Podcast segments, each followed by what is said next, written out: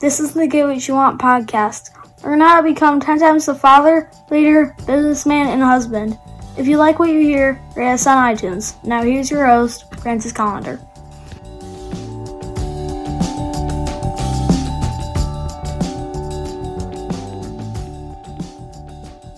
So, over the last couple of days, we've been talking about food. Now, here's part three.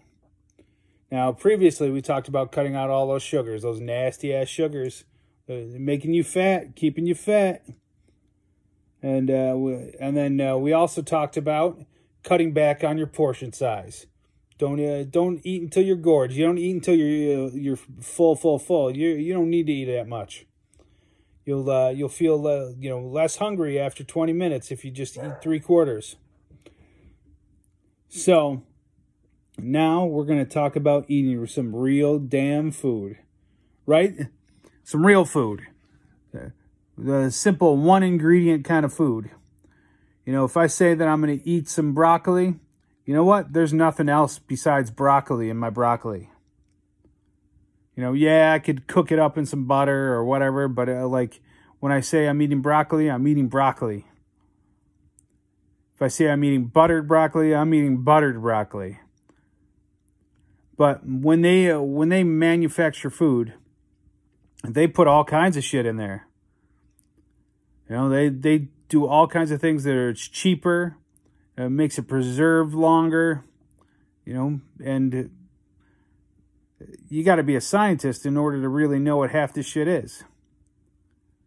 Uh, there are over 60 different names for sugar used in the f- food manufacturing industry. 60, over 60. That's ridiculous. And they, uh, like, you know, if it has less than half a gram of your daily percentage, or la- sorry, less, uh, um, less than half a percent of your daily percentage, they don't have to list it on the ingredients. So they put seven or eight, uh, less than a half a gram, or a less, uh, less than a half a percent. They don't have to mention it. But in the meantime, you got you got six percent of your daily sugar allowance in in one serving of something. That's that's some bullshit. So, your challenge for today is start buying your food and cooking it instead of making it having other people cook it for you because they they will do whatever they can to make uh, make more profit for their company. They don't uh, they don't care about whether or not it's the healthiest choice. They care about if it's the best choice for them. So that's your challenge for today.